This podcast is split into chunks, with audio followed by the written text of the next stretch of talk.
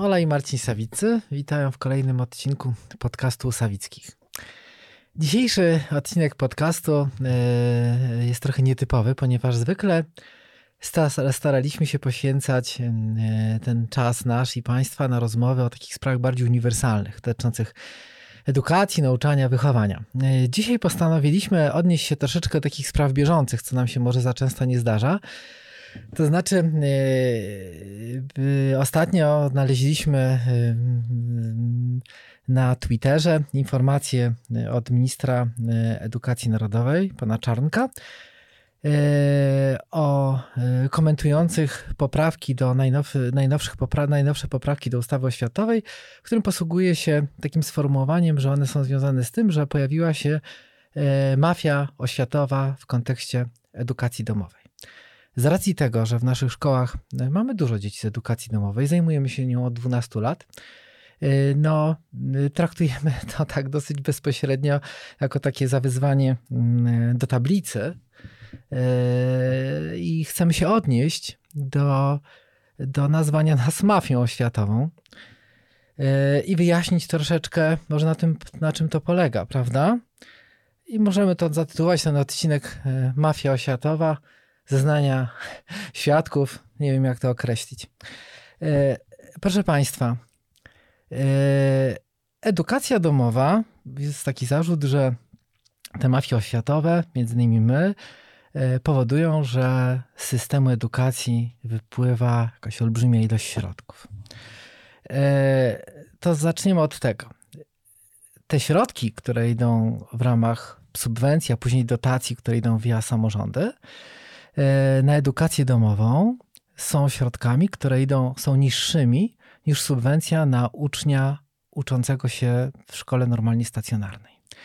Poza tym są niższymi, to nie są obciążone żadnymi tak zwanymi wagami, którymi obciążone są subwencje, czyli, czyli wielkościami, które są powiększane subwencje, gdy dziecko na przykład uczy się na terenach wiejskich albo w jakichś terenach zdefaworyzowanych, gdzie jest na przykład duże bezrobocie. Dodatkowo to jest tak, że do, jak wczytaliśmy się już z no, dwóch lat zajmujemy się szczegółowo finansami oświaty, staramy się o tym pisać także na naszym portalu, to samorządy średnio dokładają drugie tyle, co subwencja do, do, do swojej oświaty, czyli generalnie jeżeli na przykład w jakichś terenach wiejskich subwencja oświatowa wynosi z tymi wszystkimi wagami około tysiąca złotych, to samorząd dokłada drugie tyle, czyli uczeń średnio miesięcznie w jakiejś wiosce w Polsce, w gminie kosztuje około 2000, między 1800 a 2000 uczniów, złotych. Na ucznia edukacji domowej państwo przeznacza między 350 a 400 zł miesięcznie teraz. W ramach tych środków Mm, szkoły, które mają uczniów z edukacji domowej, mają obowiązek zapewnić im egzaminy, wsparcie, zapewnić także opiekę wszelkiego typu formalną, prowadzić biura, no różne rzeczy, które są z tym związane w wersji minimum. I z racji tego, że jakby współpraca z rodzicami wielu szkół się rozwija, w ramach tych środków różne szkoły przewidują różne oferty nie wiem, spotkania, otwieram jakieś grupy, warsztaty, zajęcia, w zależności od tego, co która szkoła oferuje. I tak się składa, że mafia zwykle związana jest z pewnym przymusem. I z tego, co orientuje się, to jeżeli chodzi o przymus, to istnieje przymus obowiązku nauczania, to znaczy, że rodzice muszą dać dzieci do jakiejś szkoły. Nasza działalność no, takie zolo mamy wrażenie, może się mylimy, opiera się w dużej mierze na dobrowolności. To znaczy, żaden rodzic nie jest przymuszony, aby dziecko było w naszej szkole.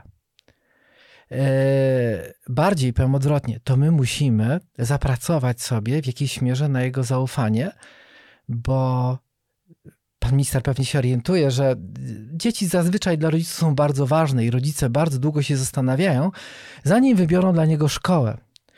E, I co to oznacza? Że my za te 300 zł, nazwijmy to 350, musimy i obsłużyć od strony formalnej związanych z tymi wymaganiami, jakie ciążą na szkole do przeprowadzenia egzaminów, konsultacji, zajęć, prowadzenia dokumentacji, przygotowania oferty, która jeszcze powodowałaby, że rodzice u nas w edukacji domowej otrzymują dla swoich dzieci jakieś wsparcie. I jest takie pytanie, które my sobie zadaliśmy już ileś lat temu, jak, jak liczyliśmy i patrzyliśmy w sprawozdania gmin i powiatów, ile pieniędzy jest wydawanych na edukację, domo, na, na edukację jako taką, to gdy porównywaliśmy sobie koszty szkół niepublicznych, takich średnich, średniego typu czy niedrogich, to generalnie one są tańsze niż szkoły publiczne, bo gdyby mi ktoś teraz nam powiedział, że przeznaczy nam 1800 zł na ucznia, żebyśmy poprowadzili szkołę, to zrobimy to z pocałowaniem ręki. Ja nawet powiem więcej. Obniżymy tą kwotę do o 500 zł. Poprowadzimy tą szkołę za 1200 zł. Proszę bardzo, będziemy tańsi niż, niż, niż szkoły samorządowe. W związku z tym, jeżeli mówimy o jakimś wyciekaniu pieniędzy i, i temu, że edukacja z jakichś powodów jest droga, to chyba nie wiem, czy akurat w tym miejscu. E, to jest też tak, że mówimy tu o patologiach finansowych e, związanych z tą mafią światową. Dla samorządów edukacja domowa i nie tylko edukacja domowa, każda szkoła niepubliczna stanowi zwykle problem, która się jakby rozwija, jest dynamiczna, stanowi problem zwykle proszę Państwa, od września do grudnia danego roku szkolnego. Dlaczego? Ponieważ samorząd, jeżeli w szkole przybywa dzieci, a czasami dużo dzieci potrafi przyjść przyjętych w, w okresie od 1 września nowego roku do szkoły, to samorządy nie mają środków na subwencje dla tych nowych dzieci i muszą to płacić ze środków własnych. To jest prawda i to jest kłopot. E, my bardzo chętnie byśmy się zrzekli tych środków, ale takie są stanowione przepisy prawa i akurat moglibyśmy otrzymywać tą subwencję od 1 stycznia. Ale to nie jest problem jakiegoś systemowego działania szkół w edukacji domowej, tylko problem tego, że subwencja nie idzie za każdym razem za ilością uczniów, tylko jest w jakimś innym dziwnym cyklu rozliczana, bardzo skomplikowanym, co kiedyś objaśnialiśmy na ramach naszego portalu. Ale z kolei patologia też jest po drugiej stronie. To znaczy, proszę Państwa, jeżeli nasza szkoła, na przykład, która jest bezpłatna, otrzymuje subwencję e, i e, jakichś środków nie wykorzysta, to musi te pieniądze zwrócić. Kiedyś, dawno temu, myśleliśmy, że jak zwracamy, to te pieniądze trafiają do ministerstwa, bo od niego dostaliśmy via urządy, samorządy. Ale jest inaczej, to znaczy zwracane pieniądze zostają w samorządach. Do czego to prowadzi? Samorządy mają obowiązek kontroli prawidłowości wydawania subwencji. W naszym przypadku kończy się to to, że o ile naprawdę z wieloma samorządami współpracuje nam się wspaniale i te kontrole wyglądają rzetelnie i sensownie i jakby ludzie widać, że znają temat edukacji, to w niektórych miejscach dzieje się tak, że samorządy przychodzą do nas jak po skalp nie chciałbym tego nazwać tak, jak pan minister nazwał nas, ale przychodzą po swoje, bo wiedzą, że jeżeli znajdą albo zakwestionują to jakiekolwiek nasze wydatki yy, i będą wymuszały na nas, że to albo będziemy się jakby kłócili na, na ten temat, czy one zostały wydatkowane prawidłowo, to to są jakby czysty zysk dla danego samorządu do czego, do jakich to patologii prowadzi? Do tego, że równolegle w czasie różnych kontroli mamy parę spraw z regionalnymi, od, z takimi kolegiami odwoławczymi, sprawy sądowe, które toczymy z samorządami, które chcą od, od nas odbierać pieniądze jakkolwiek źle wydatkowane przez nas, niezgodnie z ustawą dotyczącą finansowania oświaty z całą świadomością tego, że te środki ostatecznie mm, trafiają do samorządów i są im dodatkowym wsparciem, które mogą wydać na co tylko chcą. Ja nie przeczę, że samorządy mają swoje potrzeby, ale dla. I zdarzają nam się, że samorządy wynajmują specjalistów, którzy siedzą u nas w szkołach po 3-4 tygodnie, piszą protokoły po, po, po, po, proszę Państwa, 60 stron, do których się musimy ustosunkować w przeciągu 7 dni. E, I, i, ale to nie jest patologią. Rozumiem, że to nie jest patologią, to nie jest działalnością mafijną i stawianie nas sytuacji pod, pod, y, pod ścianą. I później co się okazuje? Że to, że my starając się działać zgodnie z przepisami, musimy wynajmować kancelarie prawne, tak, kancelarie prawne, które by nas chroniły przed działaniami samorządów, bo samorządy też często wynajmują specjalistów, byłych pracowników Urzędu Skarbowego, którzy przeprowadzają te kontrole. Powoduje to, że na przykład my w naszych 16 szkołach mamy równolegle jakieś 16 toczących się spraw, w których się szarpiemy sam, w dużej mierze z samorządami o to, czy te 5 zł, 10 czy większe kwoty zostały wydawane w ten czy inny prawidłowy, czy bardziej nieprawidłowy sposób. Yy, jak się domyślacie Państwo, jak się przy okazji też Państwo domyślacie, te wszystkie nasze działania jakby od strony finansowej są i muszą być absolutnie jawne, to znaczy jeżeli podlegają kontroli samorządu, nie ma sytuacji, że my wydajemy te pieniądze niezgodnie z ustawą o finansowaniu oświaty. E, bardzo często kwestionowane są rodzaje warsztatów, zajęć, które prowadzimy z młodzieżą. E, brak jakieś formalne, co dotyczące listy uczniów, różnego typu drobiazgi, na podstawie których wyciąga się wnioski pozwalające na to, żeby kwestionować wydatkowania, wydatkowania przez nas dużych środków. Jest to dla nas wielki kłopot. Opowiadam o tym dlatego, że problem, który wyniknął teraz i toczy jako batalia o edukację domową, dla nas jest nieustającą batalią.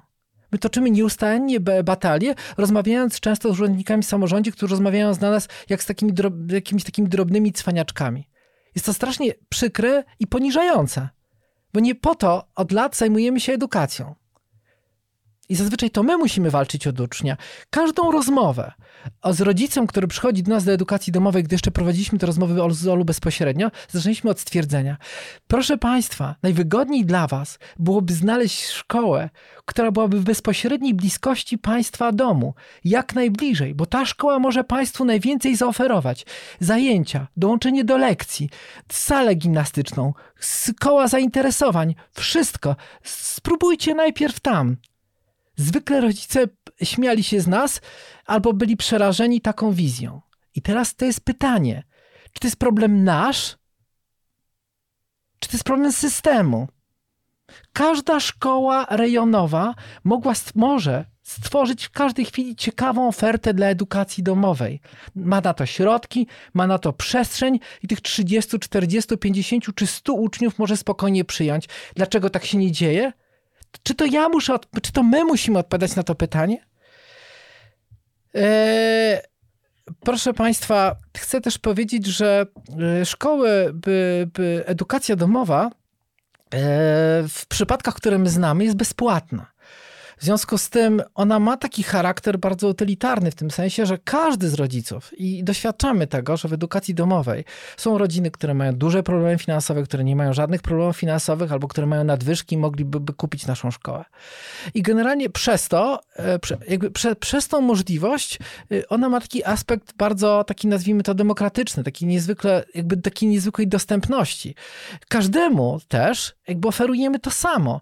I wydaje nam się, że że, w tym momencie jesteśmy dla niektórych z rodziców, którzy mają jakby problem ze szkołą, z dziećmi w szkole, jedyną dostępną y, możliwością, która nie pociąga za sobą dużo większych kosztów niż szkoła tradycyjna. Jeszcze chcę powiedzieć jedną rzecz taką a propos różnego szarpania się z różnymi urzędami. Proszę Państwa, prowadzimy 16 szkół w Polsce, pracujemy 16 różnymi y, samorządami na, na różnych poziomach od, od, od gmin po, po, po powiaty. I tam taki przykład z racji y, pomysłów poprzedniej pani minister, pani Zaleskiej, musieliśmy zakładać szkołę w różnych województwach z racji rejonizacji wojewódzkiej.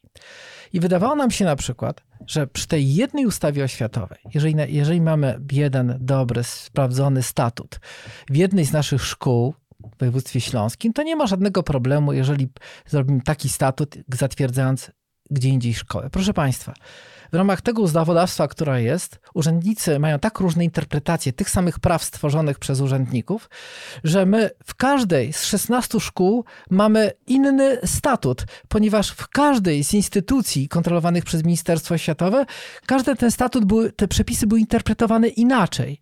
I to jest rzeczywistość, to, jest, to, są, to są rzeczy wcale nie takie drobne, z którymi nam się przychodzi, przychodzi jakby zmagać każdego dnia. I zarzucanie teraz nam, że jesteśmy mm, mafią oświatową, którą działalność trzeba uszczelnić i chronić biednych rodziców e, przed takimi organizacjami jak nasza, wydaje nam się e, taką jakby wielkim, wielkim, wielkim nietaktem wobec wielu osób. Olu, może teraz powiesz parę słów o takich kwestiach merytorycznych związanych tak, z edukacją domową. Tak, tak. Właśnie mm, mieliśmy taki pomysł na to dzisiejsze podzielenie się, żeby jednak mimo wszystko podzielić ten aspekt formalny i, i nazwijmy to może rzeczywiście merytoryczny, czy też, czy też taki, e, taki aspekt edukacji domowej bardzo mocno związany z, bezpośrednio z ludźmi, którzy biorą w tym udział, przede wszystkim z rodzinami, z, oczywiście z dziećmi. I być może tak myślę sobie, ktoś może słucha nas dzisiaj, yy, kto nie jest związany z edukacją w ogóle, albo na myśl o edukacji domowej myśli sobie, że pewnie to, to jest kształcenie dzieci bardzo indywidualne, bardzo od, oderwane od rzeczywistości, czy też od społeczeństwa. I tu, jeśli, jeśli pozwolicie e, Państwo, to w takich krótkich słowach chciałabym się podzielić takim e, naszym bardzo mocnym, osobistym doświadczeniem współpracy z tymi rodzinami, aby poprzeć to, o czym przed chwilką mówił Marcin od strony formalnej. Więc e, pierwsza, pierwszy taki, pierwszy, pierwsze co wydaje nam się najbardziej, najważniejsze w edukacji domowej, myślę, że najważniejsze, y, to jest to, że rodziny, które decydują się na taką formę nauki, na taką formę edukowania swoich dzieci, y, przede wszystkim myślą o tym, aby zachować tożsamość swojej rodziny, aby zachować wartości, którymi się kierują, aby zachować to, w czym zostali ukształtowani, z, z czego się wywodzą i co bardzo często niestety jest y, w szkołach systemowych mocno nadwyrężane, przekraczane bądź negowane. To są rodziny, które decydują się na przejście na nauczanie domowe z aspektów religijnych, ale także z takich właśnie, o czym wcześniej wspomniałam, y, chronienia wartości. Często rodzice mówią, my nie mamy siły odwracać tego, co, co, dzieje się w szkole i jakby na nowo y, dzieci ustawiać. My, my się decydujemy, choć jest to dla nas gigantyczny wysiłek. To trzeba bardzo mocno podkreślić, że rodziny, które decydują się na edukowanie dzieci w domu, podejmują potężny wysiłek. To jest bardzo często decyzja y, y, y rezygnacji z pracy jednego z rodziców. Wiadomo, przeważnie mam, ale nie zawsze. Y, to się bardzo często wiąże z tym, że jakby status finansowy rodziny y, staje się no, mocno nadwyrężony i, i taka rodzina, decydując się na edukację y, dzieci swoich w domu, y, po prostu biorąc to jakby w swoje ręce, również decyduje się na dużo skromniejsze życie niż żyłaby, gdy obydwoje rodzice mają możliwość i, i po prostu chodzą do pracy, tak, I, i mają możliwość zarabiania. To jest taki moment, w którym na przykład my bardzo wyraźnie widzimy podczas, szczególnie podczas licznych zlotów rodzin edukacji domowej, które we wszystkich naszych e, miejscach, szkołach się odbywają, tradycyjnie odbywają e, nierzadko dwa razy w roku. Mówię o takich dużych zlotach, o, o takich zjazdach, na które kilkaset osób przyjeżdża. E, to są te momenty, gdzie rodzice mówią, że, że dzięki temu, że przeszli na edukację domową, to została odbudowana ich rodzina, relacje w ich rodzinie, relacje w małżeństwie, relacje między nimi a dziećmi, relacje między dziećmi, ponieważ rodzina jest pierwszym i najważniejszym miejscem, gdzie wychowują się nasze dzieci. I w momencie, gdy, gdy my mamy taką możliwość, pragniemy tego jako rodzice, to naprawdę w takim świecie obecnym, w dzisiejszym, w naszym kraju powinniśmy jako rodzice mieć taką możliwość. Dlatego, że największym skarbem dla kraju są jest, są dzieci, jest młodzież, są ludzie, którzy są wychowani w wartościach, które rzeczywiście wynikają z jakichś głębokich przekonań i, i, i korzeni, i tradycji również. I to jest coś, na co bardzo wiele rodzin z edukacji domowej e, wskazuje. Również ten aspekt religijny, aspekt formacyjny. To wszystko ma tutaj bardzo mocne znaczenie. Chciałam bardzo mocno podkreślić również to, że Edukacja domowa jest niezwykle społecznym ruchem. To, co się bardzo często w potoczny sposób ym, odbiera, ktoś, kto nie ma może kontaktu z takimi rodzinami, ktoś, kto nie wiem, może nie ma, ktoś z Was może nie ma dzieci już y, na tym etapie edukacji, może już dawno, y, może y, dzieci są już dorosłe. Na pierwsze, bardzo często spotykamy się z tym, aha, edukacja domowa, czyli to są dzieciaki, które są wyłączone ze społeczeństwa. Tymczasem my chcemy temu bardzo mocno zaprzeczyć. tak społecznego ruchu e, jak edukacja domowa, tak społecznie otwartych rodzin jak rodzice edukujący dzieci w domu, to naprawdę, chociaż myślę, że mamy wiele kontaktów, yy, naprawdę nie spotkaliśmy. To są rodziny, które potrafią nie dość, że bardzo mocno y, jakby łączyć się ze sobą. To są rodziny, które potrafią szukać wsparcia wokół siebie, ale też mnóstwo z siebie dawać. Właściwie y, to, to co obserwujemy, to, co się dzieje w rzeczywistości edukacji domowej, powiedzmy, myślę na pewno, y, mówię teraz o naszych szkołach, ale myślę, że jest to rzeczywistość absolutnie wszystkich szkół y, edukacji domowej w Polsce, to jest to, że rodziny łączą się ze sobą, y, często to się zaczęło tak nazywać kooperatywy rodzinne. To są takie miejsca, w których każda rodzina może coś z siebie dać i zaczerpnąć. To są ludzie, którzy mają przeróżne zawody. Pomyślmy o tym. Rodzice w edukacji domowej to jest cały wachlarz nieprawdopodobnego takiego potencjału kapitału ludzkiego. I to są ludzie otwarci na to, żeby się tym dzielić i żeby dzielić się nie tylko ze swoimi dziećmi w domu, ale otwierać się na inne rodziny. To są rodzice, którzy potrafią organizować spotkania, wykłady, warsztaty w swoich prywatnych domach, e, otwierając swoje miejsca pracy, otwierając uniwersytety, otwierając różnego rodzaju e, takie, środ uruchamiając środowiska, które być może w ogóle by nie nie, istniały. Mamy wiele takich przykładów, gdzie na przykład jest dom kultury, w jakimś miasteczku. I gdyby nie to, że w tym miasteczku, czy w tym mieście, y, czy, czy w tej wsi, gdzieś jedna, czy druga, czy piąta rodzina zaczęła edukować dzieci w domu, to gdyby nie to, to ten dom kultury niekoniecznie, że tak powiem, y, by funkcjonował. Y, ktoś mi niedawno właśnie opowiadał, że żyjemy dzięki temu, że przychodzą tu nieustająco do nas rodziny z edukacji domowej. To są rodziny, to jest ruch rodzin, który uruchamia bardzo wiele bardzo pozytywnych, społecznych y, takich aspektów, o które tak naprawdę no, wszystkim nam zależy, o które walczymy w naszym życiu życiu codziennym, których wszyscy bardzo mocno pragniemy. To są e, dzieci, które wychowują się i uczą się w grupach różnowiekowych, w rodzeństwie, bądź w tych grupach rodzinnych połączonych ze sobą, na wielu e, rodzajach warsztatów, spotkań, wykładów, na które my zapraszamy, na które inne szkoły również zapraszają.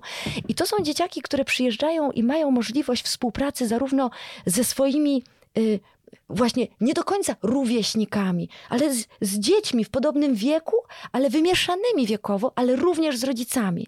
W bardzo wielu warsztatach, które na przykład my organizujemy, my po prostu zapraszamy, nawet, nawet na wiele z nich koniecznie zapraszamy rodziców, wychodząc z założenia, że rodzice są tymi pierwszymi nauczycielami, więc przyjeżdżają, biorą udział w tych warsztatach i przekazują to dzieciom.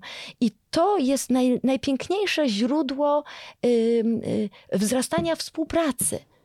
Właśnie to, co dzieje się bardzo często w szkołach systemowych, czyli ta potężna konkurencja, gdzie wszystko musimy dorównać, wyrównać, gdzie wszyscy muszą być ocenieni na jednakowym poziomie i do jednakowego dostosowani e, schematu. Tutaj jest na, na bazie tej potężnej różnorodności i nieprzytomnej współpracy e, jest możliwość, że te dzieci po prostu wychowywane są dla społeczeństwa, y, jako potężna wartość. Także to o tym bardzo chciałam, bardzo chciałam powiedzieć.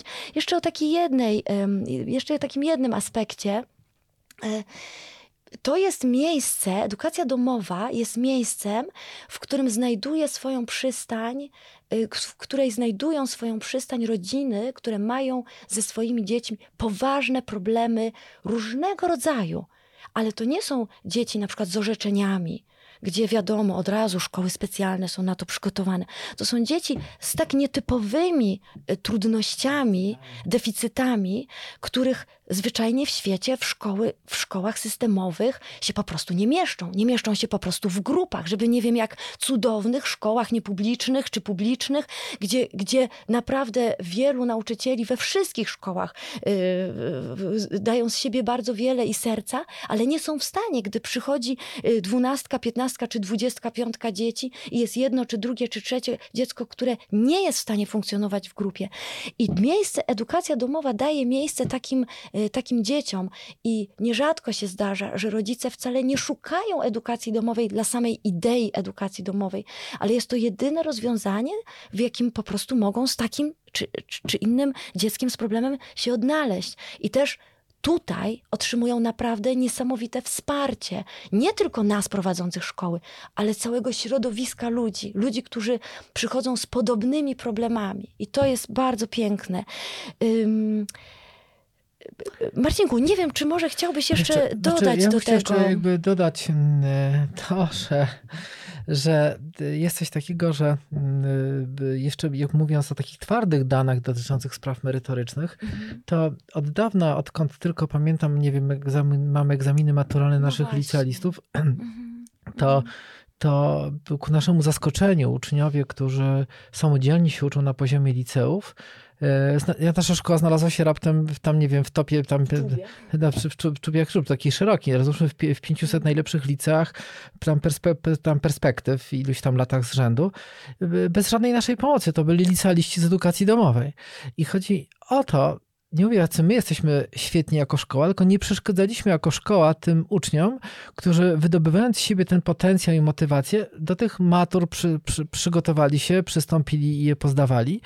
I, I, jak mówią nawet badania z ostatnich, e, z, ostatnich, e, z ostatnich matur, gdzie to się dużo zmieniło, ponieważ po pandemii dużo osób zupełnie z innych motywów poszło na edukację domową, nadal tendencja wyższej średniej edukacji domowej uzyskiwanej na maturze utrzymuje się. W związku z tym, jaki jest sens uderzania, uderzania w edukację domową w sytuacji, kiedy po pierwsze nic nie wycieka, tylko zostaje, bo te dzieciaki w edukacji domowej po prostu kosztują państwo kilkakrotnie mniej, bo ani samorząd do nich nie dokłada, jest mniejsza subwencja, więc o czym my rozmawiamy? E, oczywiście one uciekają tym, którzy może by mieli te pieniądze e, z wyższej subwencji, gdyby one szły do szkół e, tradycyjnych, nazwijmy to, prawda? Więc nie ma żadnego wyciekania. Merytorycznie to nie wygląda słabo, ponieważ twarde egzaminy zewnętrzne mówią o tym, że te dzieciaki są przygotowane do tego. Rodzice nie są przymuszani, tylko mają wybór Pamiętajmy, że jeden z byłych ministrów, pani Szumilas, kiedyś powiedziała na, na, na, na, na łamach, zdaje się, gościa niedzielnego, że tak naprawdę dla ministerstwa, dla systemu edukacja domowa jest pewnym e, wentylem bezpieczeństwa, gdzie dzieciaki czy rodzice, którzy są bardzo niezadowoleni z systemu albo nie pasują z jakichś powodów do niego, znajdują ujście, mogą tam realizować swoje mniej czy bardziej mądre pomysły, biorą to na siebie. W związku z tym w czym tkwi problem, że w dobie, nie będę tu wymieniał, bo zbyt często się mówi, tylu nierozwiązywalnych, nieustających problemów edukacji, akurat w tym momencie się robi jakąś burzę w kontekście, uwaga, elementu tego systemu, bo edukacja domowa nie jest poza systemem. Ona jest elementem tego systemu. Rodzice edukacji domowej nie są poza społeczeństwem, uczniowie też nie są poza, nie są jakiejś mafii, tak samo jak my nie jesteśmy mafii. W mafii. Takie określenia typu mafia oświatowa mogą spowodować tylko tyle, że poczujemy się poza systemem, jak powoli, co, co jest jednym z, jednym z najgorszych efektów tego działania, kiedy człowiek przestanie mieć poczucie tożsamości i związku z tym co, z jakimś mniejszym lub większym serduchem, ale wydaje mi się, że staramy się to robić. Ja bym jeszcze może dodała jeszcze jedną taką ym, kwestię. Edukacja domowa jest, tak jak e, Marcin wspomniał na początku, jest absolutnie dobrowolna. Czyli rodzi to fantastyczny mechanizm takiej bardzo zdrowej konkurencji. My po prostu, można powiedzieć, tak myślę, bardzo zdrowo, e, jakby rozsądkowo, każda szkoła, która pragnie mieć dzieci w edukacji domowej, w sposób naturalny stara się o to, żeby ta jakość nauczania, żeby ta jakość oferty, nazwijmy to, tych propozycji wsparcia dla dzieci i rodzin z edukacji domowej była jak najlepsza, jak najtrafniejsza. My też do wielu rzeczy dochodziliśmy długo. Widzieliśmy sytuacje, w których komuś jest bardzo trudno dojechać, na przykład większy odcinek, y, przejechać Polskę, więc wyszliśmy z propozycjami na terenie Polski, żeby po prostu pomóc, ułatwić. I to jest coś, co wydaje się, niesamowicie e, takie e, e, po prostu budujące, a jednocześnie my prowadząc szkoły nieodpłatne, my robimy wszystko, żeby, żeby jak najlepiej wesprzeć w ramach naszych możliwości, ale to również ma, tak jak my patrzymy, ma niesamowicie pozytywny wpływ na nasze szkoły stacjonarne, ponieważ propozycje, które niesie za sobą na przykład nasza edukacja domowa, są często związane z ludźmi, którzy są w tę edukację domową zaangażowani. I jest bardzo często tak, że z pewnych y, warsztatów czy z pewnych właśnie spotkań korzystają w pełni, korzystają również dzieci ze szkół stacjonarnych. To tak nieprawdopodobnie ubogaca to całe środowisko, że znaczy, jest niesamowicie spójne. Tak, mhm. choć y, ta organiczność, ta naturalność ta, ta różnorodność spotyka się, zderza się z wielbicielami tego, tych osób, które wierzą w system. System jako taki wszędzie jakoś tam pewnie musi mniej czy bardziej funkcjonować, ale każdy system żyje z czegoś. E, I ja nie chcę bawić się w tu teorię i doświadczenia, ale te systemy żyją dzięki tym ludziom, którzy robią coś na pierwszym froncie. Dzięki rodzicom, dzięki nauczycielom, dzięki dyrektorom szkół, którzy się zmagają z tym, żeby jak najlepiej uczyć, wyedukować swoje dzieci. I nazywanie takich osób, bo myślę, że mówimy tylko w swoim imieniu, ale także innych osób, które mają, poczuwają się do tego, że, że, że do nich trafił ten, ten, ten niemiły epitet, wydaje mi się, mogą czuć się jakby zawiedzione takim absolutnym brakiem zaufania i traktowaniem nazewnictwem przestępczym. Y, z czego powodu pragliśmy w tym podcaście wyrazić takie swoje dosyć duże ubolowanie, jakby żal, bo to jest tylko dolewanie y, oliwy do ognia, do po to wymieniałem te różne historie, z którymi się zmagamy na co dzień, że po takich ruchach ze strony, takich tekstach ze strony pana ministra, to jeden czy drugi włodarz jakiegoś, jakiejś sympatycznej gminy czy, czy powiatu poczuje wiatr żagle, no że po prostu jeżeli rozprawiamy się z mafią, no to dlaczego się nie zabawić policjanta? Za co, może trochę przewrotnie, mhm. ministerstwu bardzo dziękujemy. Tymczasem y, mamy chyba wszyscy świadomość i o tym wszyscy mówimy wszemi wobec, że w dzisiejszym tak szalenie rozwijającym się świecie współczesnym, kiedy y, no, sami widzimy, jak ta y, y, rewolucja się dzieje, właściwie jest to oczywiste, że przetrwają ci i przetrwają te gatunki i przetrwają te rozwiązania, które są po prostu otwarte na bardzo szybkie zmiany. Czyli różnorodność jest tym, co ma w, w, czym możemy widzieć największą szansę, również różnorodność w podejściu do edukacji. Dlatego y, chcemy, myślę, z tego miejsca też Wam wszystkim ogromnie podziękować za to, że podejmujecie takie wyzwanie jako rodziny, jako rodzice. Y, myślę, że możemy tak powiedzieć, że zrobimy wszystko, co będzie w naszej mocy, żeby być przy Was jak najbliżej, żeby wspierać i żeby po prostu dać naszym dzieciakom jak najpiękniejszą szansę rozwoju w tym dzisiejszym świecie. Przepraszamy, że być może zbyt dużo powiedzieliśmy o stronie formalnej, ale z racji tego, że jesteśmy w momencie, kiedy dużo się o tych sprawach formalnych mówi, uważaliśmy, że warto w jakiejś mierze to podsumować. I to, co chyba dziękujemy bardzo dziękujemy wszystkim, którzy wytrwali do końca, za uważność, dziękujemy za, za, za wszelkiego typu wsparcie. Dziękujemy już za wsparcie, dziękujemy za za, za, za te naście lat jakby i współpracy i działania i mam nadzieję, że to nie będzie ostatnie naście I dziękujemy za rok. dziesiątki maili, które napływają słów, wsparcia. Nie jesteśmy może w stanie na wszystkie odpowiedzieć, tak. ale jesteśmy wam za nie bardzo ogromnie wdzięczni. Oni nas trzymają. Tak, dziękuję bardzo. Dziękujemy Ola. bardzo. I Marcin Sawicy. Sawicy.